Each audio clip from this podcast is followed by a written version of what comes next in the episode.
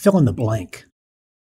Brothers and sisters, Christ will be magnified in my body, whether by life or by death.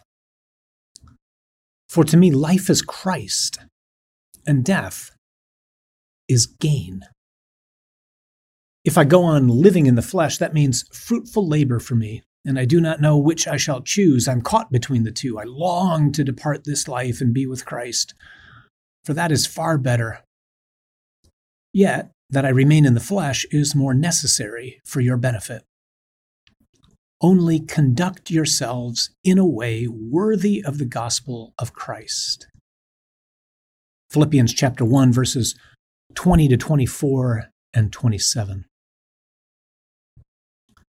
A dear brother is headed for major surgery soon. The doctors have warned him, together with his wife, that the surgery itself is life threatening. He's a man of deep faith, and he's prepared as much as anyone can be to stand before the Lord if this is his time, though he doesn't think it is. Yet. Please pray for him and for all those undergoing surgery in the week ahead. As my friend and I were speaking recently, I couldn't help but think of these words of St. Paul. Philippians is perhaps the gentlest of Paul's letters. It's a remarkably affectionate missive to a community the apostle greatly loves and who entered into a partnership with him. Philippi was the place where Paul encountered Lydia, who was to become such a dear sister. It was also a city where Paul and Silas were thrown into prison. There, in the inner cell, instead of weeping and moaning about their situation and wondering why God had let this happen to them, they broke into hymns of praise. Suddenly, an earthquake struck, cell doors and chains were broken, and the jailer who was responsible for them ended up getting baptized together with his household.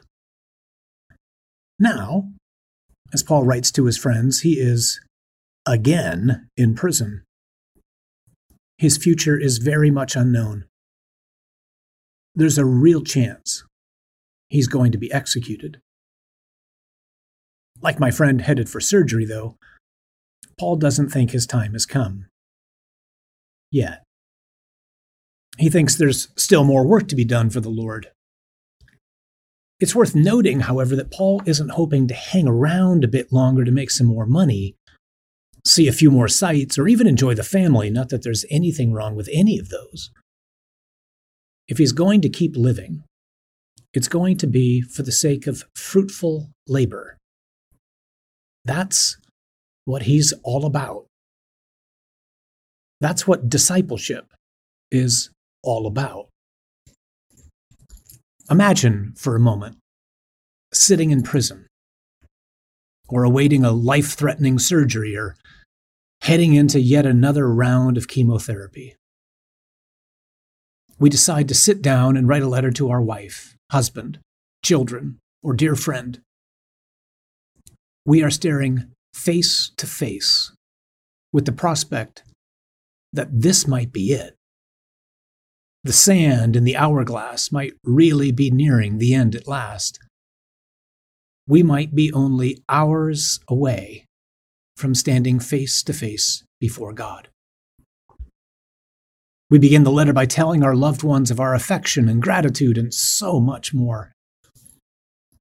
We move on to address the stark reality of what we're facing and of our faith in the God whose power is made perfect in weakness and whose grace is sufficient for all things.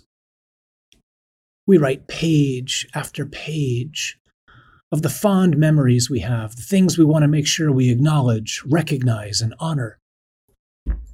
At last, we get to the crescendo. We let them know we're not afraid. We trust in the Lord. We know He has us in His hands.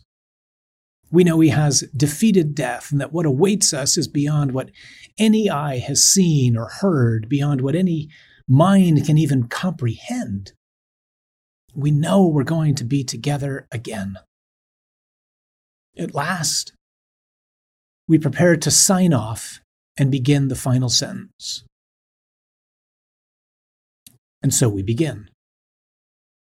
For to me, life is Christ, and death is. How would you fill in the blank? How would I? Let's ask St. Paul and all the saints to intercede for us this week, to live each day well, to conduct ourselves in a way worthy of the Lord, to engage in fruitful labor for the kingdom of God.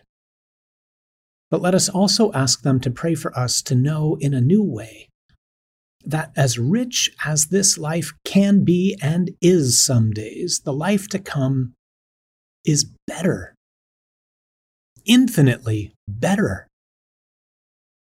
The kingdom of God is more, not less.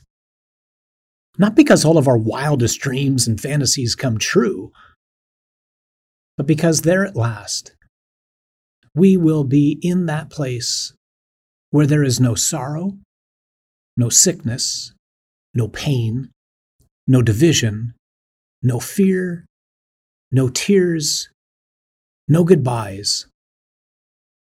And most of all, because there we will be with the Lord.